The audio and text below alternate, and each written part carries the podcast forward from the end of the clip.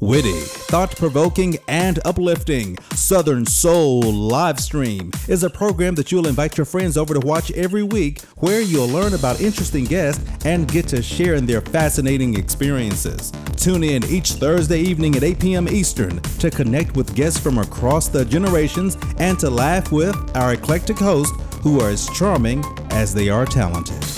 And now, ladies and gentlemen, here's our host, Calvin buys a cup of coffee. And I love what the cup of coffee campaign because the work we do is essentially created by volunteers and viewers like you. And even if you're like, what is that all about? Well, a cup of coffee is about $5, especially since we drink Starbucks. But you know, feel free to just um, drop a cup of coffee. Let us know how much you appreciate the show. And I tell you why it's important, why $5 goes a long way. It's not just about the donation, it's about what they call the social proof, the evidence of people who say the work we do is valuable. So if you click on a link, you'll get to see some of the previous supporters and the people who say the work we do is important. Well, without any further ado, Dr. Stephanie, how are you doing? I'm well. How are you? Awesome, awesome. I saw you a little bit jump into the trivia, but I think you were holding back. I mean, what, what was going on there? You know, because speakers yeah, to win. I was getting them. I was, you know, I had all the answers, of course, and then, um, you know, I just saw other people trying to type. So I said, you know, let me just let them go ahead and get the answer. Yes, yes, I knew it. I knew it. I knew it. You know, we, we want to just share the love. I love it. I love it. Well, you know, Dr. Stephanie, I would love to hear more about you. We typically start yeah. an origin story, but we don't have to go that far back with you. Let okay. us know. Let's just get started, letting the audience know who you are, what you do, and some of the things you're proud about in your work and life. Absolutely. So, my name is Dr. Stephanie Irby Coard. I am um, a clinical psychologist by training, um, but I'm also a mother, proud mother of three adult children. Um, I call them my independent dependents. Um, and I'm a daughter. Um, and I'm a professor, researcher. Um, I basically do teaching, I research, I consult, I um, I do a lot, as many of us do. Um, I'm a woman of many hats, um, but I am a, a, professor at the University of North Carolina, Greensboro. Um, and I also am a founder and president of Kindred Behavioral Research, which is a, a research and consulting firm that focuses on my passion, which is uh, focusing on race, ethnicity, and culture, um, and how that shows up in terms of our psychological health and well being, how it impacts our development, how it impacts our family, um, our family functioning and dynamics. Um, I'm also interested in marrying evidence based practices and cultural relevancy to make sure that you know the interventions in our communities, the programs that are in our, in our communities are speaking to our lived experience, right? Um, so that's my passion. I um, also uh, love to mentor and teach around these topic areas. So that's what I do in a nutshell. Awesome. Awesome. Thank you for that backdrop. You know, I'm excited about this topic because often when I'm thinking about this topic, it has to be one of the most difficult topics out there. And I remember recently I was speaking to someone and they were talking about, well, race or racism in the workplace. And I, it hit me that a lot of times when these conversations come up, we always start from scratch. Like, oh, and this is what I'm kind of imagining. Are you sure that that's what it is? Are you sure that that's a thing? How do you know? Are you just making an excuse? And what that tells me it feels like we start from scratch every time the conversation happens. What I get excited about with this conversation with you is that you have spent some time researching racial, ethnic, and cultural influences on youth development and family functioning. Like, what inspired you to kind of get started in this type of work? Yeah, that's a good question. Um, you know, I've always been, I've always been interested in race, and and I don't know if it's because I grew up in a predominantly white environment where I remember being called racial um, slurs or or being called um, certain names that didn't make me feel so good about myself, or perhaps it was being at an undergraduate institution that at that time was incredibly racist, and I encountered a lot of racism, and so um, I think there were just various experiences in my life that made me wonder like how we can understand it more, but then also how can we counteract it? How can we buffer? How can we still thrive when we got targets on our backs, right? And when there are these misperceptions. And um, so I think it's probably a combination of lived experiences, but then also reading research and reading of others that were doing work that I was just so interested in, who happened to be Black scholars that were just making a difference for me. So I think it's a combination of all that, Calvin. I mean, um, I don't think it's one particular thing. Well, you know, as they say, so much inspiration from just life itself. Yeah. Let's, let's kind of jump into this whole racial socialization process. Tell us this, you know, from some of your research and experiences, how do you what is the process? What do you think the process of racial socialization, how can that impact a child's development? And more importantly, what can we as parents do to facilitate that positive racial identity conversation and development with children? Okay. So um, that's a lot. But let me just start by telling um, everyone what is racial ethnic socialization, because maybe they don't necessarily know. I mean, it's something we've been doing, I think, for generations but we now have a scholarly name attached to it, right? But racial socialization or racial ethnic socialization is basically the process by which we talk to, transmit messages about, expose our children to meaning around race, who they are as racial beings. Okay, so it's about providing information, it's about providing history, it's about um, knowledge around being who you are as a racial being. Um, but that's not enough because what we also need to do is teach our children to navigate and negotiate the terrain of racism. So the idea is you can say how wonderful you are and how you come from kings and queens and and all of that good stuff. But then what happens when you're in a situation where you are encountering a racial conflict um, and you're you're encountering messages that are counter to what you've been told at home, right? So we also have to teach children how to navigate and negotiate the terrain. And we have to give them problem solving, conflict resolution skills to help them navigate that. Because what we don't want them to do is be reactive, because we know by being reactive, um, that tends not to go so well, uh, first and foremost. Um, but also, we know that, you know, our behavior, particularly as Black beings and Black children, um, are perceived differently you know, sometimes in other groups, okay, the idea of being a class clown in school doesn't exist for a young Black boy. Um, you will be labeled a behavior problem and um, and and suspended or expelled or you know so so we need to also you know let children and youth understand that they will encounter these situations and here are some tools a repertoire of tools that they can use so when they get in those situations they have some options, right? They're not just being reactive. Okay, I could do this, and then this will probably happen. I could do that, and then that'll happen. I think I'm gonna do this. This is what mom or dad or auntie talk talk to me about. You know, I I, I knew this was coming. I'm gonna do this. I'm just gonna take the high road. You know, so there are just different options, right? And we want to make sure that you understand those options. Awesome. Awesome. I, I love the idea of tools and how you describe it, you know, not just being reactive. Because in all honestly, I've seen adults just be paralyzed by these things and they're paralyzed and they don't know what to do, right? You said you don't want to be reactive, but then there's also, I've seen that paralysis, right? So, you know, you have, you know, some, I guess what they call culturally relevant evidence based approach to parenting. Big word, right? What are some of the tools that you kind of recommend that parents can use to essentially facilitate this conversation with children? Yeah. Um, well, first and foremost, I think parents, we need to acknowledge the fact that these are difficult conversations. They're difficult conversations, not just because, you know, it's not because we don't want to talk about it.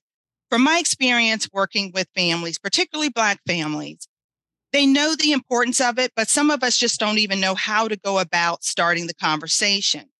But most importantly, and I think what hits us most is the fact that we're dealing with our own issues, right? I mean, we're dealing with our own traumas and microaggressions and experiences in the workplace and down the you know, at the store and in the grocery, in the department, um, shopping and, and all sorts of things. So we have to transmit these messages at a time when we're trying to manage our own feelings and emotions around it, right?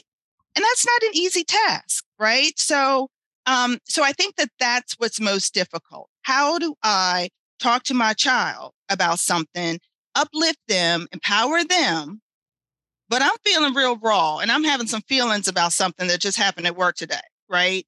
And how do I do that? And so that is a really, you know, that that's a balancing act that's very difficult. Managing your own racial stress while you're trying to manage your child's experiences, right? Um, so my experience is the parents want to do it, they do it. Um, some do it, and I would say more intentional than others. Uh, we tend to do at times when we have to because they have had an encounter or a situation has come about. There's been some media, uh, media uh, footage that you know is is you know replaying over and over.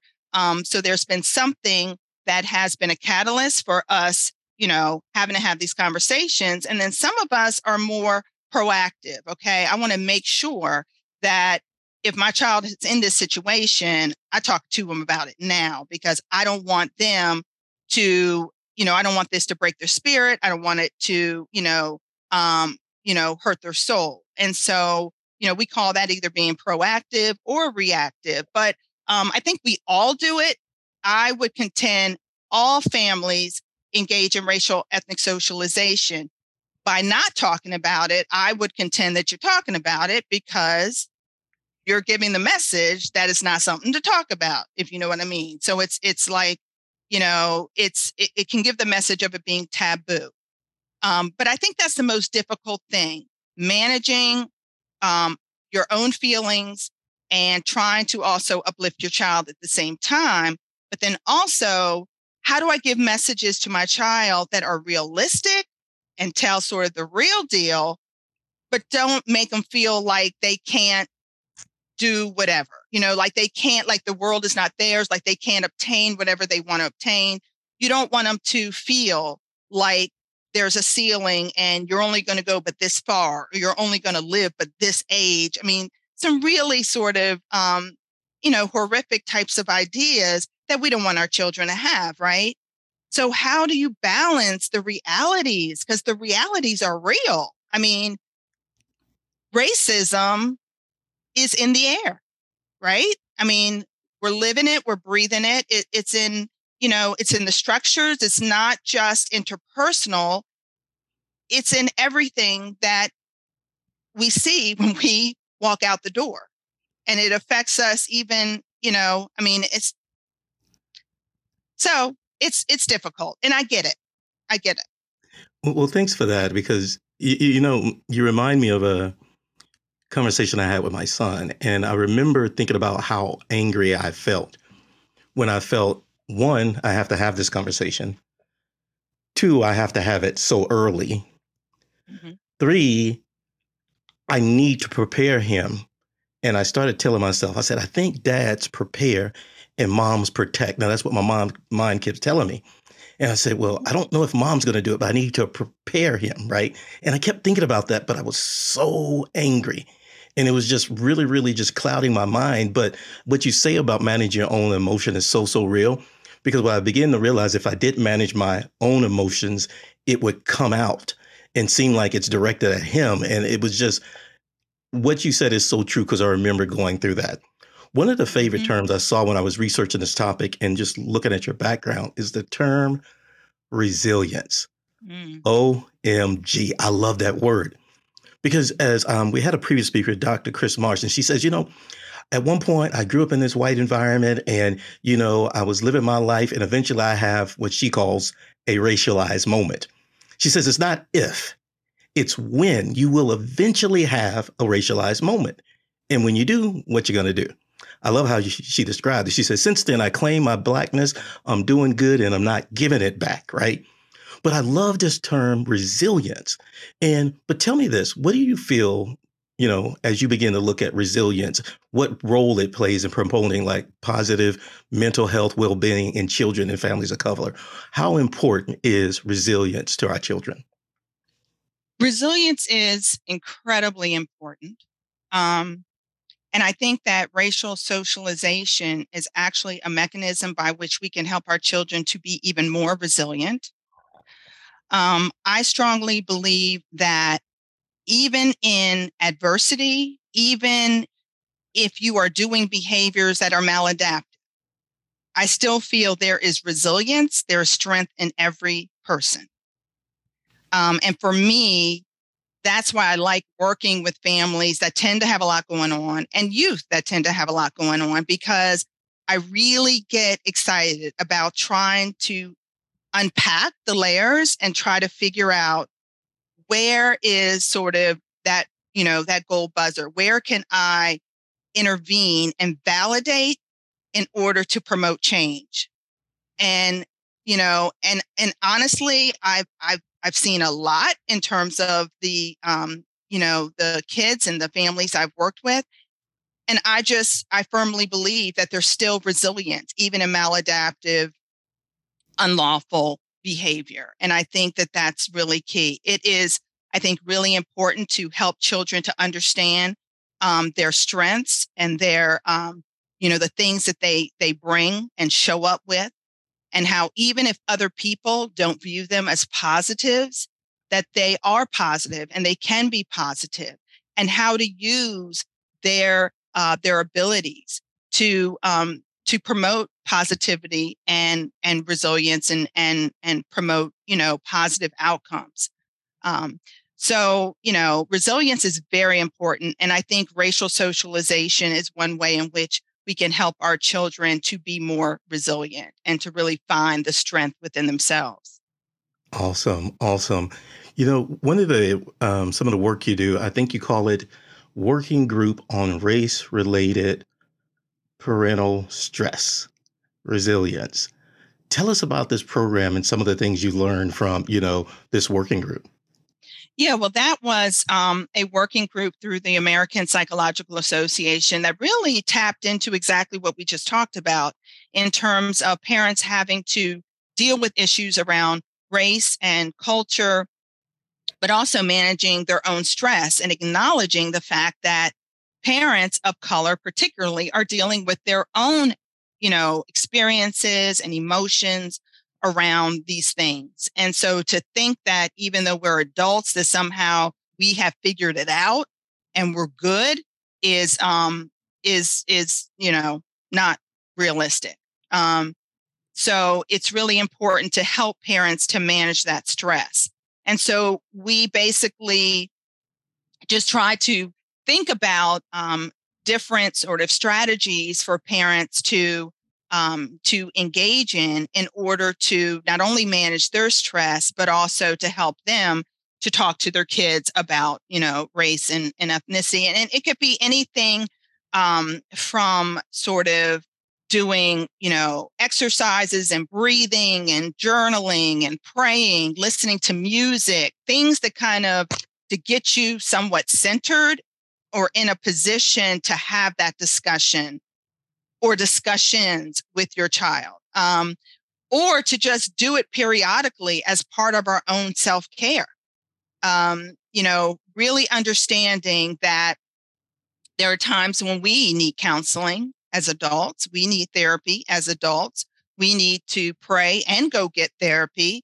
Um, we can, um, you know, whether it's spiritually, whether it's physically in terms of exercise, self care is really important because that's going to help us to manage our stress so that we can then help manage our children and their stress. And then those are tools that we can help our children to, to, to engage in as well, right? And, and help them to manage when they become upset, upset and, and, and become more aware of how they're feeling in the moment. You know, thanks for that. Because, you know, as you were talking, I was really kind of thinking about this trend. And initially, I'm thinking about the children and the children and their processing and their interpretation. But as you talk, it began to hit me that more and more, it's really the parents unpacking the topic, the parents dealing with the topic. For example, I was talking to a grandfather, and I um, times it got weird, and we were just talking about the social climate. And I asked him, I said, well, in your generation, you know, these things existed and they looked like they went away and then all of a sudden they surged again. I said, what were your thoughts, you know, as you raised your children? And he told me, he said, you know, we saw it, right, during the civil rights movement. And then, of course, we began to see it surge again. And a lot of times we didn't talk to our children about it. And I said, I'm curious, why? And he says, Well, I had hoped, we had hoped that we would never have to talk to him about it. We had hoped that these things were behind us. And it really, really gave me a certain type of understanding or peace or like the innocence of hope that we just hoped that we didn't have to talk about it. And as life begins to evolve, we discover, well, I guess that's just one of those topics that is not going to go away.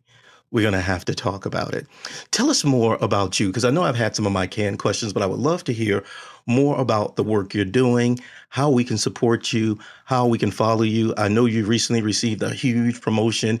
You're busy, you got kids graduating. Tell us about some of the work you're passionate about, how we can follow you, how we can support your work. Okay. Um, so, like I said, I'm a clinical psychologist by training. And so everything that I do, I have to somehow translate into something people can use, right? Some sort of program, some sort of intervention, something that's hands on, something that's interactive for folks to be able to engage in, um, to help them to process and to, um, you know, to move forward with respect to this racial stuff one of the things um, I've done is I've developed a program called Black Parenting Strengths and Strategies. And it is a program that is developed um, by myself, um, uh, as well as um, a children's curriculum. Um, but basically, what it is, is it's a program that intentionally integrates racial socialization into what we would consider, I guess, universal parenting practices you know, we know that there are sort of these evidence based universal practices that are supposed to work when it comes to, you know, managing children's behavior and preventing behavior problems. And all of that is great. And I think it's great research and it's something I've studied and I, you know, and I and have great respect for. But I don't think that um, there is any way in which you can truly implement those strategies as a family or a person of color without the context of race and culture being the lens by which you do that. And so I think it just needs to be, um, it needs to be taught, it needs to be uh, practiced, and it needs to be discussed in ways that are culturally relevant, right? And I feel like if you do that, then you're actually marrying evidence based practices with cultural relevancy. And then parents can really own the skills that they're learning. It's something that speaks to their lived experiences. Okay. So, you know, the way I learned time out, if I tried to teach the families I work with how I learned time out, um, they would probably look at me like I'm, you know, got three heads or something because it assumes the standard traditional way assumes a lot of things. You know, many of these interventions and programs have been based on middle class white families. Um, and we um, need to understand how families um, you know they they live in different spaces and places and and have all sorts of experiences that have to be taken into account. So basically that's what my program does. It it teaches about um, child development. It teaches about parenting in a way that acknowledges and respects the fact that race is important and um, race can be a very positive thing but it can also be something that um, can um, promote a lot of stress against children and we want to make sure that children are prepared. So yeah that's what black parenting strengths and strategies does. Awesome awesome. You know i want to take one question from the audience before um, we let you go and what I w- would love if you don't mind dropping that in the chat. So it seems like is it a program that we can participate in we can sign up for or how would we get access to this program? Well what i can do is i can um, i'll I can. You want me to type it in the chat? Yeah, I can yeah, type in the chat the websites that ones can, you know, you can go to to learn more about it. hmm Um, and I can also provide my email address. I think I think someone already um, gave my uh, kindred behavior. Yes, yes. I think we Tamika put that in the chat. So, and that's good for the recording too. So it's Kindred Okay. behavior. Okay. Yeah. So there it there is. Again. Oh, she Yeah, found it. there it is. Yeah, it's right here. Thank Um, you. so it's kindredbehavior.com. Also, um, you can um, get to my website at University of North Carolina, Greensboro. So it's um, basically hhs dot uncg.edu. Um, and you can search my name, Dr. Stephanie Irby Coard.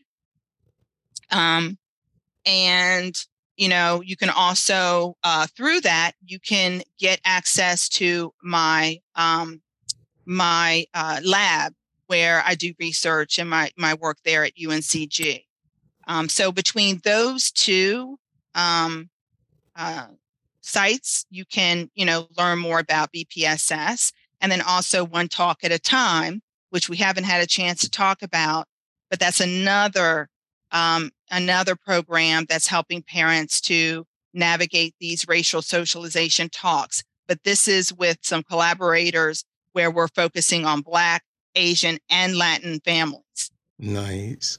Awesome. Awesome. That sounds exciting. And I tell you why. I always say representation matters. And that's such a broad, broad term, but I love to see the research being conducted in these topics because if we don't do it, then who will? And if someone else does it, you just don't know what you're going to get. So I'm definitely proud that you're doing this work and this research. Let's see if we can pause for a question.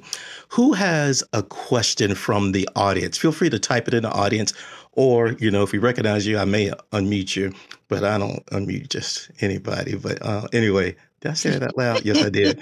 So, so what questions do we have for Dr. Stephanie?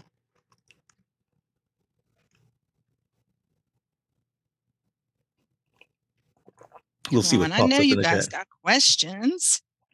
Yeah, you know, Gotta have- sometimes sometimes um, the audience acts a little shy um, on the first gotta have at least one question. Yes, yes, yes. We'll, we'll see what comes in. I, I've definitely mastered the art of patience and awkward silence. Ah, yes, Ren asked that key question. Oh yeah. Yeah, Ren, thank you. We forgot about the key question. You know, Dr. Yeah. Stephanie, you have had a controversial topic of talking to children very early about racism. Tell us about that. And as Ren would say, what is a good age to get started talking with a kid about race, cultural identity, self identity, and things like that? Yeah. Um actually I talked about this and got kind of I don't know, I guess I got kind of dinged. I don't know. People started, you know, on the internet saying, "Oh my gosh, she's saying that young children are talking about race and they need to be innocent, blah blah blah blah blah." Okay.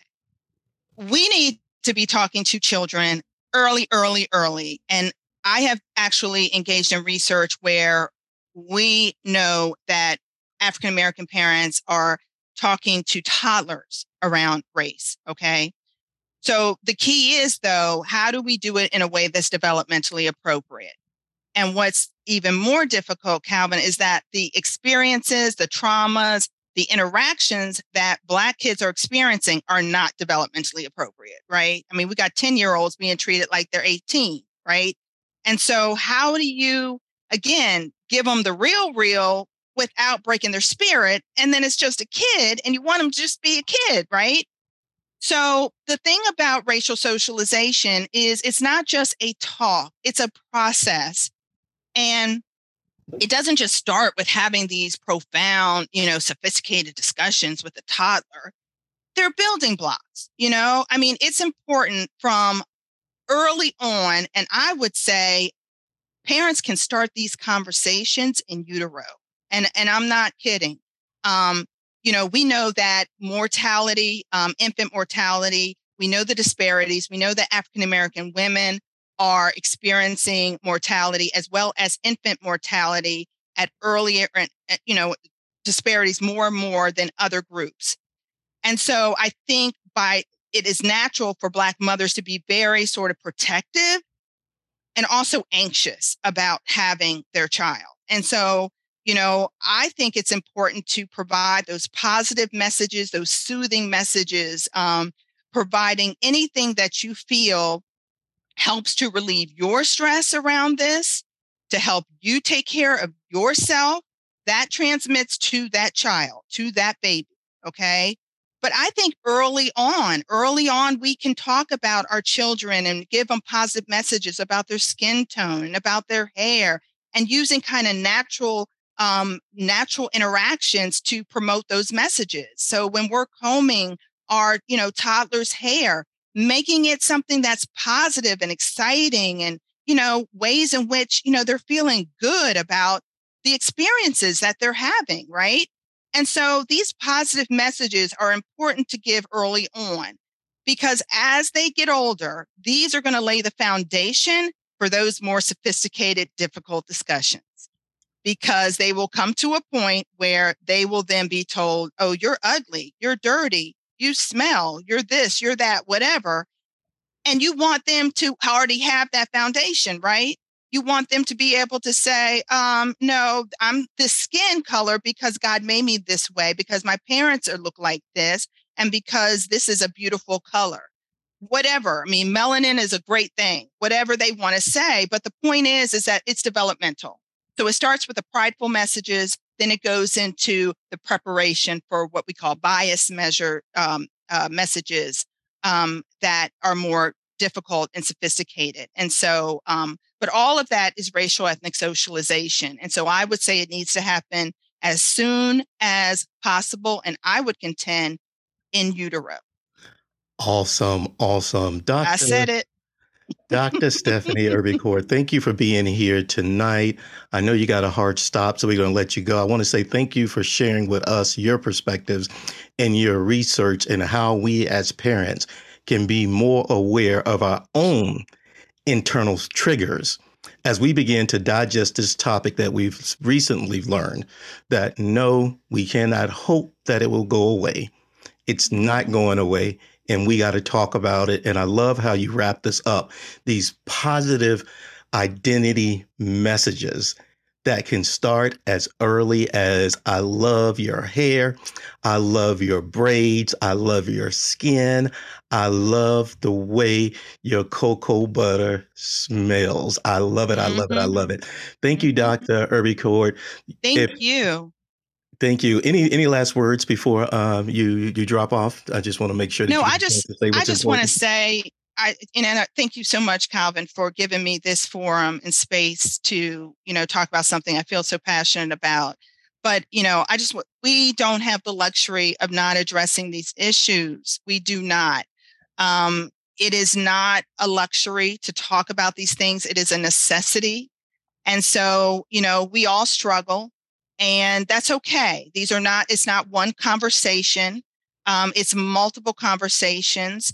Um, and it's also conversations that sometimes will require us as parents to have some transparency about our own experiences so that children can see, you know, I've dealt with it too, and this is how I dealt with it. You know, so I just want us to use this as an opportunity to build relationships with our children. I think it's something that definitely can can uh, uh, make for more quality parent child interactions. And, you know, race doesn't have to have this negative connotation. It can be a very loving conversation, a very empowering and very embracing conversation. And I think we just need to be intentional about doing it. Awesome. Awesome. Thank you very much. Oh, thank you so much. Gee, I mean, I'm just excited. And, you know, it's so funny is because you know, I do the work, I do the research, but still, yet there's always these surprises. So I love how Dr. Stephanie just kind of broke it down. And Tavara, I saw you in the back, kind of giving you amen, your high five, and I seen you typing in the chat. Tell us about your story. You say you started talking with your son um, at five years old. Tell us about that. Yes. Um, Dr. Stephanie, you really spoke to my heart. Thank you so much. I just had to shout out. I did go to UNCG for like a semester and then I had a double back. Okay. but yes, like, oh my gosh, like what Dr. Stephanie was saying has just spoke so much to my heart because uh, I I have a three year old daughter and I have a five year old son um, my daughter is brown skin beauty like myself. Um, but unfortunately for me, it took me a very long time to accept that of myself. And I don't want my daughter to have to go through some of the some of the challenges that I had to go through, that I went through in just getting to accepting myself and, loving my skin and my son intuitive. Um, we had to have a conversation with him about the difference between in his mind black Santa Claus and white Santa Claus. So I was just like, we're doing this right now, Mom? okay. so it was it was a lot. The conversation was very very deep.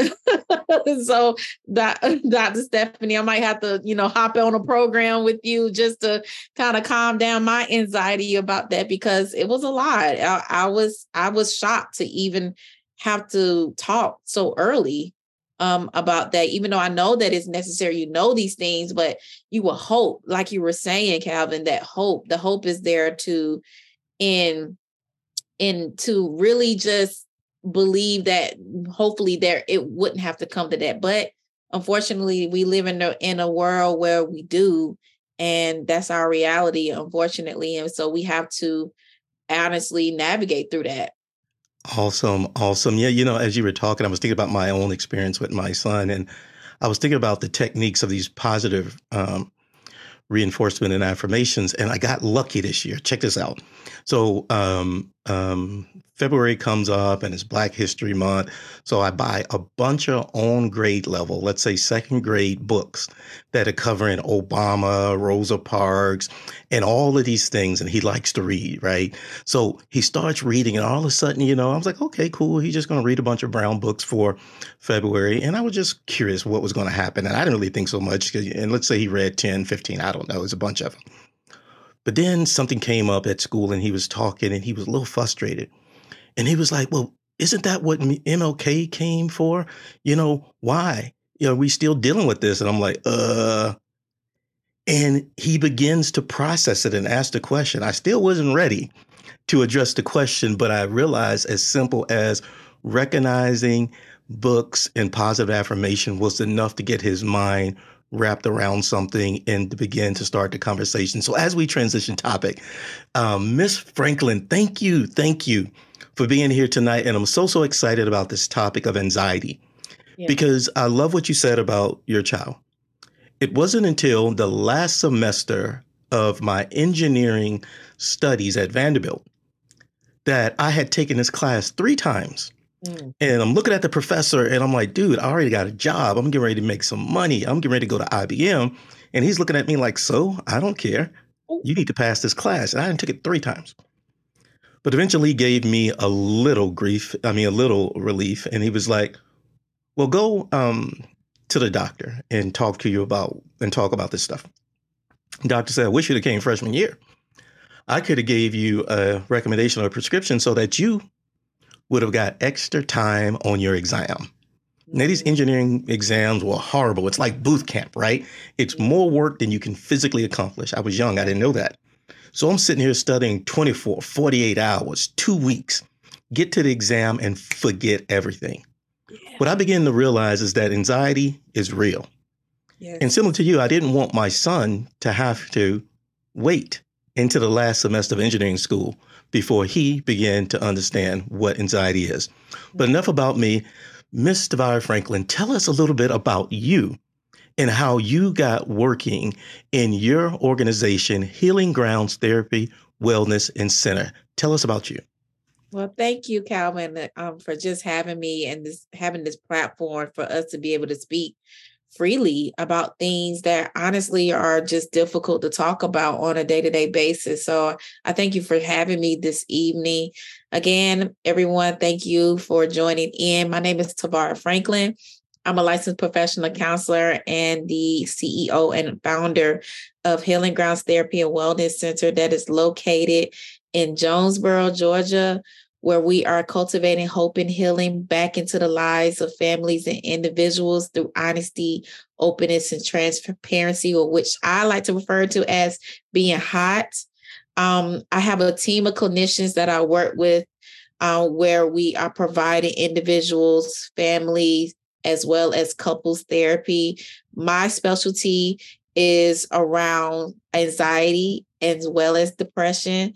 I work with adolescents from the age of 13 and up, and women as well as mothers who are new or transitioning. So that is my niche. Um, not only am I a mother again of two babies, a three year old and a five year old, my baby just graduated pre K, y'all. So I'm so excited, but also like, oh, oh my gosh. So it's so much excitement around that, but um, a little anxiety, but you know, that's okay. Um, but overall excitement. I love what I do. Um, Healing Grounds is my baby, honestly. Um, to answer your question, the first, the other question is how did I get started?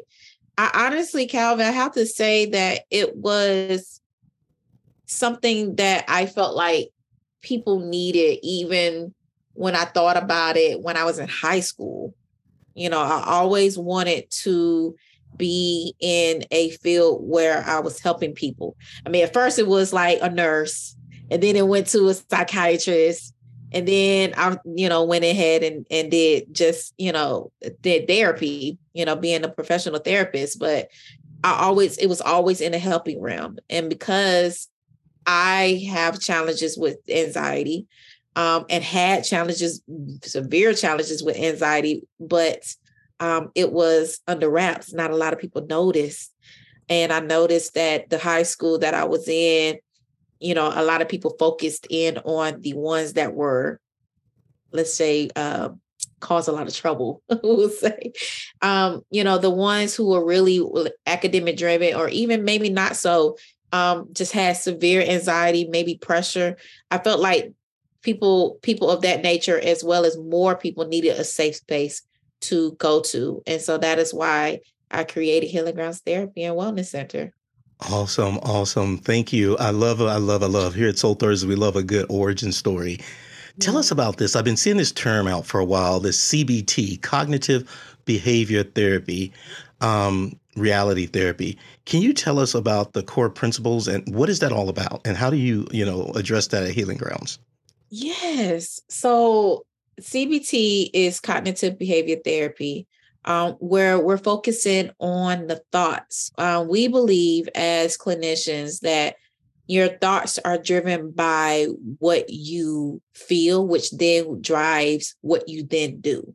And so our ultimate goal as clinicians who who service under that modality is to be able to change your thoughts, be able to reframe your thoughts, be able to understand what are some irrational beliefs, meaning what are some things that don't make sense. Okay. What are those thoughts that has have absolutely have no evidence for that just do not make sense and try to identify more rational thoughts to then help you change your mood and then what does help you change the actions that follow behind those things reality has a has a different twist to it whereas um, it does focus on your thoughts it does focus on has a cbt background but it's more so focused on the present not necessarily the past. Uh, we're not discussing any symptoms. We're focused on your goals and what you're doing what you're behaviorally doing what your actions are speaking of. Does your action line up with what you're wanting in life? So uh, oftentimes in therapy you know my cl- my clients would hear me say well how is that working out for you because that is more like a reality a reality based um, approach that we take when we're trying to understand um, how are your actions lining up with your goals? And if they're not, then there's an accountability part that comes with it, which is why I really consider myself a healing accountability partner, not just a therapist, because I really do believe your your choices and your actions are are really fundamental as far as whether or not you're going to see your goals come to fruition. Oh, I love it. I love it. I, I love the ability that you can just simply ask that, right? Because yeah. not everybody, when you go to therapy, you know, talks. And I got a long story. I'm not going to tell that story now. but I love the fact, I'm just going to say you create a safe environment, right? Yes. But tell us, like, how do you create that safe environment? Because I imagine, you know, people have some crazy thoughts, some crazy things that they may not even be comfortable sharing. So, how do you create that safe non-judgmental space with your clients so they can be that authentic self and you can ask them how is that working for you? Well, first and foremost, you know, I'll give you a, a, taste. Okay. So when let's just say you are coming in for your first session, right? I don't know you and you don't know me. So I'm going to I'm going to share out a little bit of transparency, but also I'm going to be authentic. Okay. Most of the time when people come into therapy, there's always or already some kind of prejudgment about therapy. They've already had some kind of therapeutic experience. Were probably absolutely horrible. And they're like, this therapist is probably the same. or they're like already having some prejudgments about therapy based upon what they've seen on television or some sort. So I'm coming in just like this and I'm giving a spill. And that spill, honestly, is more so getting you to understand who I am as a therapist, I come in and tell people that um, in order for you to thrive and be on a continuum of healing, because I don't believe healing is a one stop shop or you know dead end this is it no you're on a continuum until you take your last breath and so i educate them first and foremost and then i let them know like what are their what to hope for in therapy with me. But more importantly, I let them know who I am in therapy and how I approach therapy. I be transparent as far as my own um, story because I let them know and say, hey, yes, I am a therapist, but I'm a healing accountability partner. I emphasize on a partnership because then I tell them, you know, just because you're on one side of the screen doesn't mean that I can't learn from you and vice versa. And so with that, that makes them feel like, well, you know what?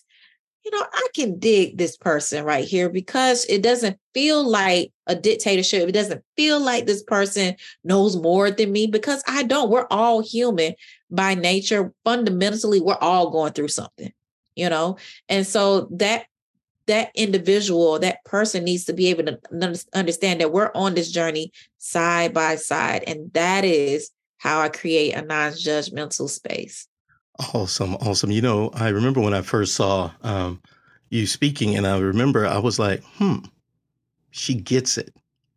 And I'm glad you you you had, you had never said I never seen you or heard you say that hey that you had experienced anxiety also, but I remember thinking the way she talks about it, I can tell she gets it right? Yeah. And in therapy, you know, I think it was somebody who said, you know, it's very important for a therapist or a counselor to be able to see you yes. or relate to you.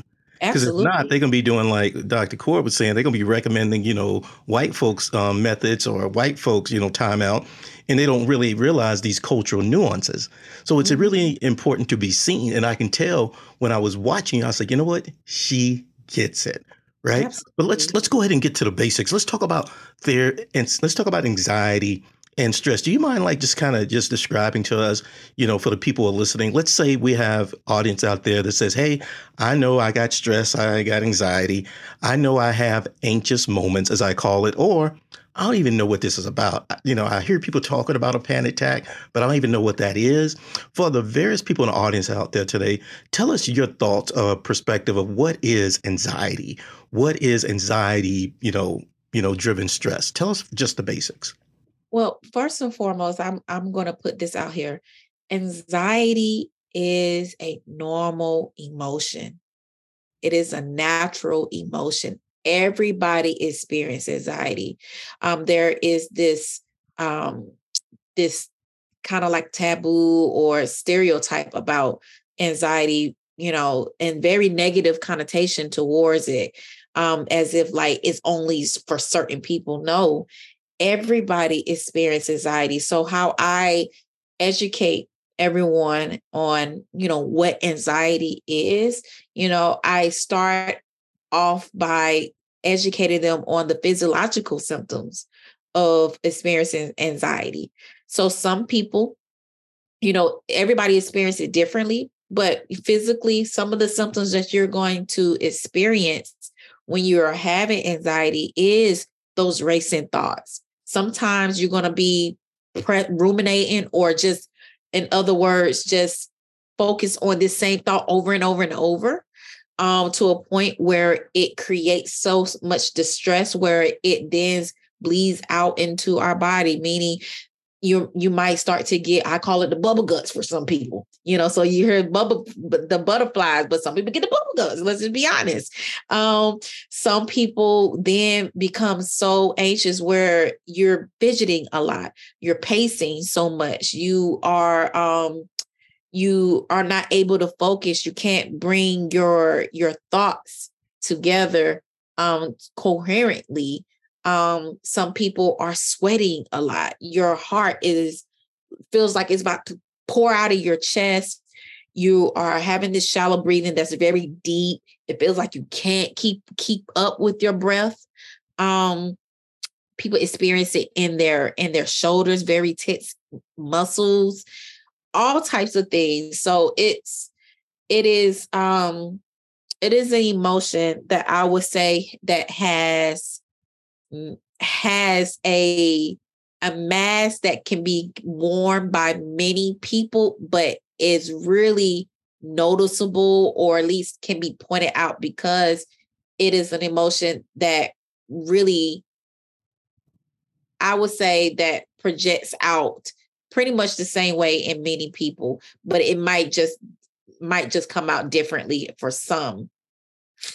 Awesome. Thank you for um describing that and and I like the way you describe it can just you know display itself differently in many people. What are your thoughts or experiences on how mindfulness or, or meditation can help to you know alleviate or manage you know stress and anxiety reduction? Well, I will say that mindfulness really does work, but only works if you allow yourself to make it work. So I hear all the time that, you know, people will say, well, I tried that meditation, mindfulness, and doesn't work. But what I do in my therapy sessions is I slow it down so that way they can actually sense what it feels like to be present. That is what mindfulness is. Mindfulness is to be in this present moment. So just like you and I are here talking, Calvin, I might have some thoughts that might want to come in and interfere with what, what we're talking about. But I notate that, but I bring and redirect my attention back to this present moment. Other times when you're experiencing anxiety, anxiety don't want to hear that anxiety can feel like a I call I call anxiety many different things. My anxiety, I name her. Her name is Annie. Mm. Um, but uh but anxiety doesn't want to hear that. Anxiety wants to, you know, come in and just be a, a throw tantrums and be loud. Anxiety so is a diva and she want all the attention. He, whatever know, you call it, straight diva. Listen, so it doesn't want to be in the present. It wants to think about it like this. Um, you hear that most people experience anxiety when they're doing what? When they're focusing on the future. If there's something that's happening or it's about to happen, it's going to happen, or I'm not sure if I'm going to have enough of this for later, there's always future tense. But think about for depression, I, even though we're not talking about depression, but you know, I have to talk about it depression is always focused in on, you know, something that's going on in the past. Now, it does have somewhat of a present tense, but most of the time that's anxiety related. Because again, where there's some type of intense worry, we're to a point where we are not able to really focus in and be present with ourselves with whatever that's happening in that moment. So with mindfulness, it it helps us to be able to ground ourselves to identify like what is most important at this moment. One of the one of the techniques, or at least uh, a grounding question that I utilize in my session is, am my worst fear before me?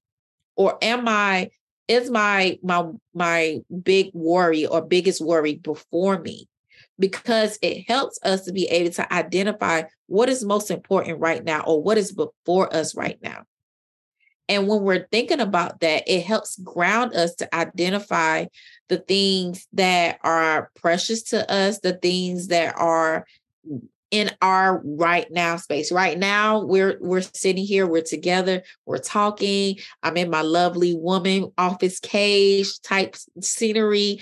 I, you know, my biggest worry, if I'm worried about a client that's, you know, at my 10 o'clock is not right here. Right now, it is this being in this space with Calvin and all of these lovely uh, people that's in the audience. So that so being able to get our clients to understand what is in our present helps to alleviate the anxiety. You know, I, I, love that you mentioned that because as you were talking, I was thinking about that very thing of if you're anxious, then you're living in the future. Yes. If you're depressed, then you're living in the past. But if you're at peace, then you may find yourself in the present. And I remember I used to struggle. I was watching some celebrity TV hosts and they were like, yeah, mindfulness, mindfulness. And, and I was like, I don't know what that is. They just sound too fancy. I just couldn't connect, right? Yeah. But when I began to see this illustration of anxiety is worried about the future and depression is worried about the past, but peace is that present moment, that mindfulness, you are here right now. And it, it took me a while to get it, but when I got it, I can begin to see those ruminating thoughts, as you say, that repetitive thought. Oh, 10 o'clock appointment, 10 o'clock appointment, 10 o'clock appointment. Oh, what am I going to do? 10 o'clock appointment, 10 o'clock appointment, 10 o'clock yeah. appointment. And, and you're worried about the future. Or I messed up yesterday's appointment. I messed up yesterday's appointment. I messed up yesterday's appointment. And it just keeps ruminating over and over again. And then you can pause it and be like, you know what? That's done. That's thing going in the future going to be what it's going to be. Yeah. I'm just going to enjoy this moment right now. The air feels good. The conversation feels good. The drink feels good. Life is good right now in the moment. Let's talk about um, dietary, you know, food. Can food affect your anxiety, your mood, your stress? Tell us about your perspective of food. So I told y'all that I, you know, do have challenges with anxiety. That's not, I'm not medicated for it, not knocking those who are medicated, but I believe in medication um if, when it's necessary. Um, but I do oftentimes for myself take more of a holistic standpoint. So I often look at my diet or I often educate clients on what are some foods that might you know, pop out your Eddie. so if you will, one of the most one of the things that we know for sure, even with research, is caffeine. Like you, Calvin, I love Starbucks. You know, I was going to Starbucks every day. But what I noticed is when I did have my Starbucks, my Annie was like, I mean, she was showing out. And so even when I've noticed with my clients, I would ask, well, first and foremost, you know, how was your rest the night before? Because we have to look at it from a holistic standpoint of you know, not just, you know, from you know what's happening behaviorally, but let's look at look at your sleep. And also let's look at your diet. So if you had, if you for those who might have a high stress environment, if you are first thing in the morning, you're always rushing. And the first thing you go to is just one cup of coffee, but you might have put like 10 pack of sugars in there, right? And you're wondering why you're why you're feeling like you are also running on fumes, but two, you are you're you're experiencing this high level of of of energy but also can be anxiety driven. Your your heart is beating. You feel like you are you're shaking so much you're trembling. You you feel like you your thoughts are going a million miles miles an hour. You know that is that is anxiety waking up. And so I, I often say that yes, our our what we eat, you know, does have to do with how we awaken our anxiety because whatever we put in, whatever we're putting in our mouths will, you know, interrupt some of those things. So it is so important that we're kind of tracking you know what it is that we're eating so that way you're paying attention to some of those physiological symptoms i know for me i if i'm having some kind of caffeine mm, you know especially coffee then i know my anxiety is probably going to be running wild which is why i might switch to something a little bit more natural like mushroom coffee so but or may not necessarily have much so much sugar or sometimes even cheese some kind of dairy might interrupt that so it's really, really paying attention to your food and identifying what are some of the symptoms that I normally, I probably would have after I've eaten these things. So, so a food diary is something that I will always recommend to my clients. Awesome, awesome. Thank you for that because I remember when I was not so aware of the food that I would eat. You know, I would just eat and be like, "Oh well, I ate." But then when you begin to add some mindfulness or food diary to what you eat, you begin to see the correlation. And it, it's gotten so aware now that, you know, if I'm, for example, having my one cup a day or whatever I do with coffee, even that can be too much if I have that one cup every single day and I hadn't had a workout, right? Because I didn't burn that caffeine out of my system. Yes. So then what I have to do is go to half calf or decaf because I feel like, hey, Calvin, you didn't get a chance to work out. The coffee from the two days ago is still in your body, it's building. You're going to have to get that caffeine out of your system. So, either one, you're going to work out one right now, or two, you're going to go to half calf because right now that caffeine is still lingering in your body. So, that's some of the mindfulness I began to have an awareness of my my um, caffeine intake and that correlation with the diva that I call anxiety. Two more questions, and we're going to open it up for the audience. Yeah. So I, I love this concept of social support and building a strong support network to help manage and support your stress and anxiety.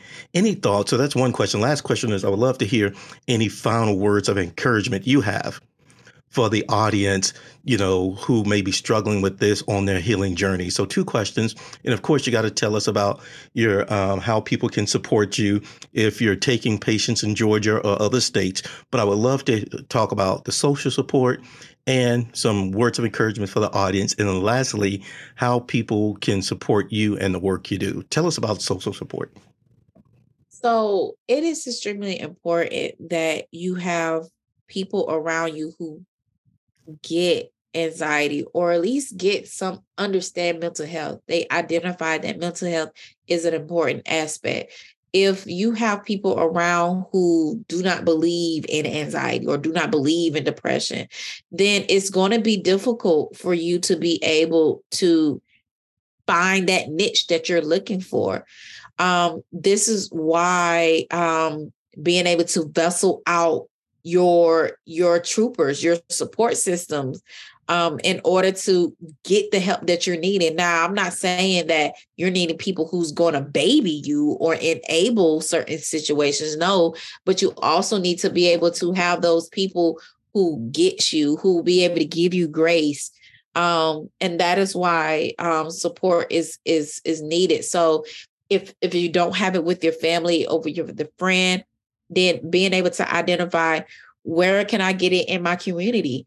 It might be where I have to be able to go to therapy. I have clients who just say, you know, I, I don't have friends or family members who I can be able to go to and th- and talk about these things.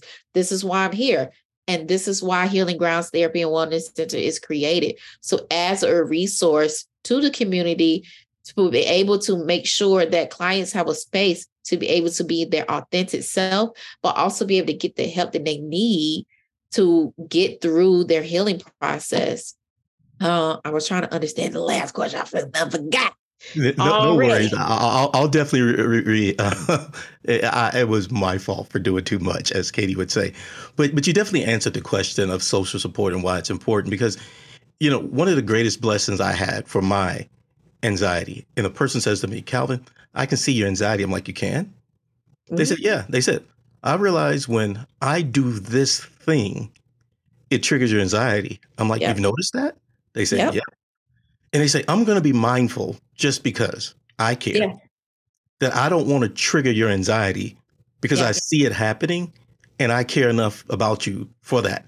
I was like, OMG. Nobody has ever said that before. Most people be like, well, I thought you were more man than that. I thought, you know, Yeah. if you were real man, if you a real brother, black man, you know, they get talking like that. I'm like, see, I'm about to find a whole new tribe, whole new family, right? Because they, they ain't ready, right? But those people don't get it. And I like the way you describe it because sometimes you got to find your tribe because those people who don't get it, I've learned they're not managing their own mental health. They're not aware of mental health. They over in a taboo space, and they are definitely not at a place where they can be a healthy place for you. So thank you for sharing that. Tell us about Healing Grounds and some of the things and, and um, what states you cover and how people can follow you for your services. Yes, absolutely. So you can be able to reach us at healinggroundstherapy.com. That's healing grounds with the S therapy.com. Um, we uh, offer services in person for Georgia and virtually for Georgia. Uh, we have not yet hit the other states just yet, uh, although um, we do, um, you know, make exceptions from time to time when it was COVID. And then there's because of COVID, there's still some exceptions, but only from a, uh, it just depends on the case. Um, so I would say definitely, um, please reach us at through the website. You can be able to follow myself at healing grounds underscore therapy or just Tavara Franklin, where I um, post a lot of different helpful tips.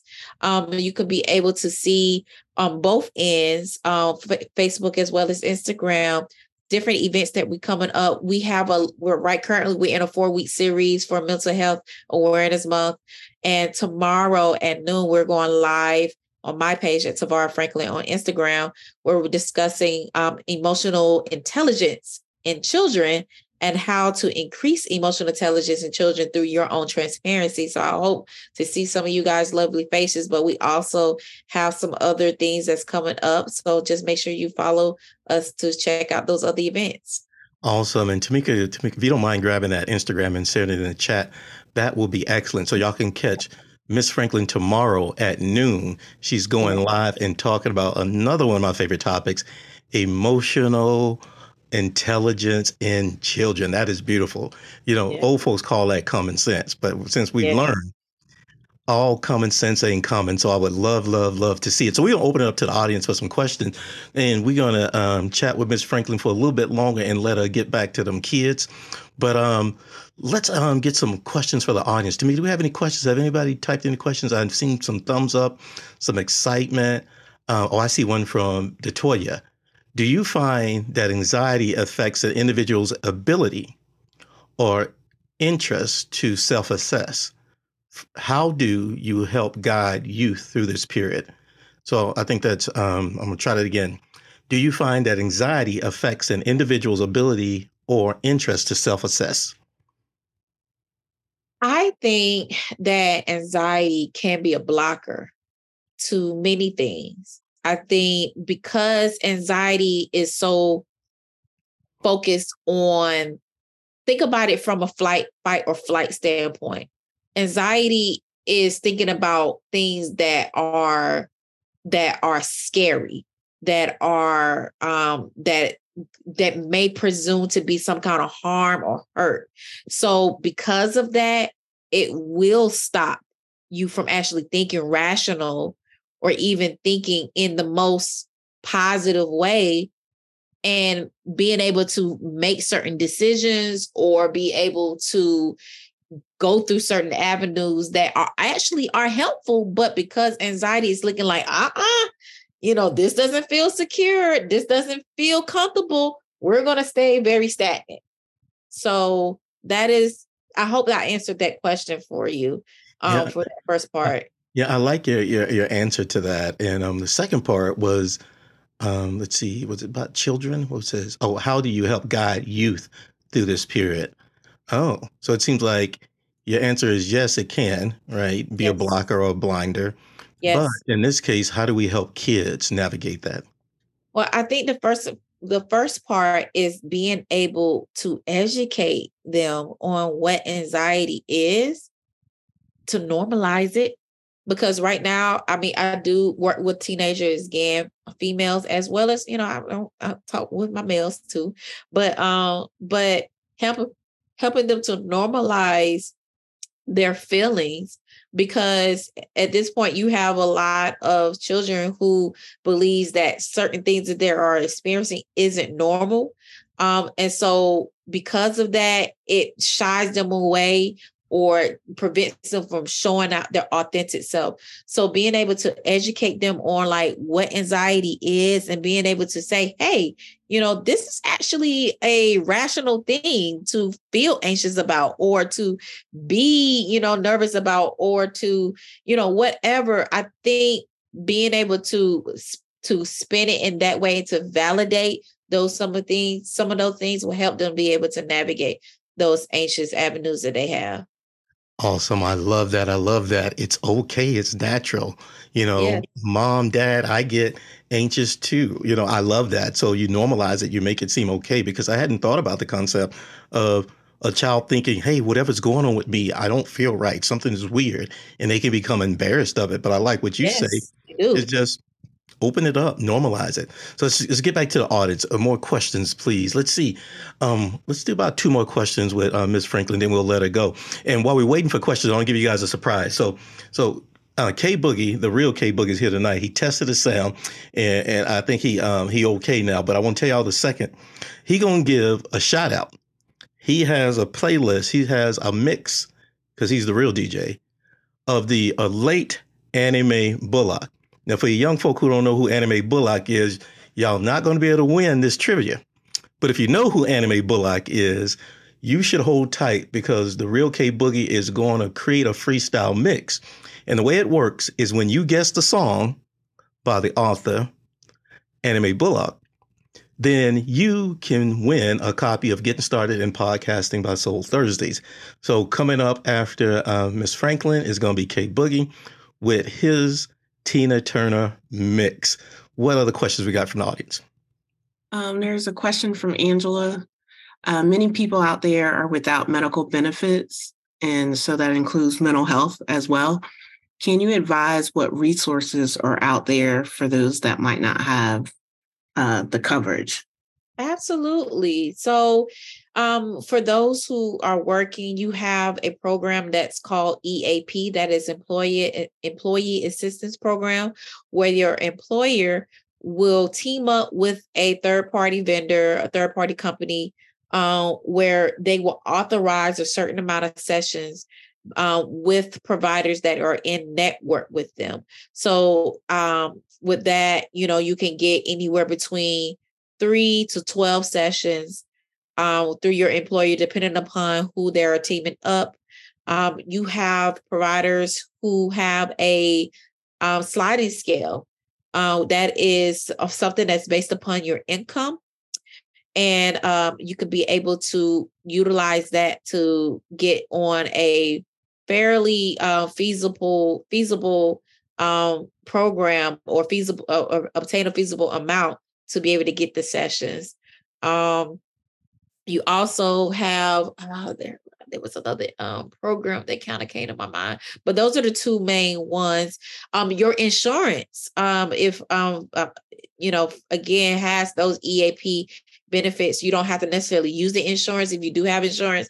Go for short out, use the insurance first. You can utilize their EAP, but most of the time, you your employer has a EAP program and is in network with different providers who are offering or in network with it and then you have those clinicians who you know should have a sliding scale so i know our uh, facility have a sliding scale if it's if it's needed um, there are um, for most people who are on a sliding scale you know for any company you know there's a there's they're checking out your income to see which where you may lay as far as where uh, how much you will be expected to pay out of pocket for that. So that way, you know, you could be able to get the healing and services that you need.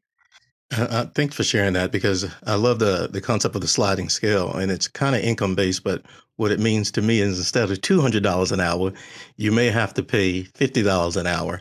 But I would Yeah. say no matter where you go, it's definitely worth it. And I'm pretty sure there's tons of other programs out there. And I, I can't remember the there. Uh, I don't know if it's researchers or differently um, government agencies that kind of provide you know income based support.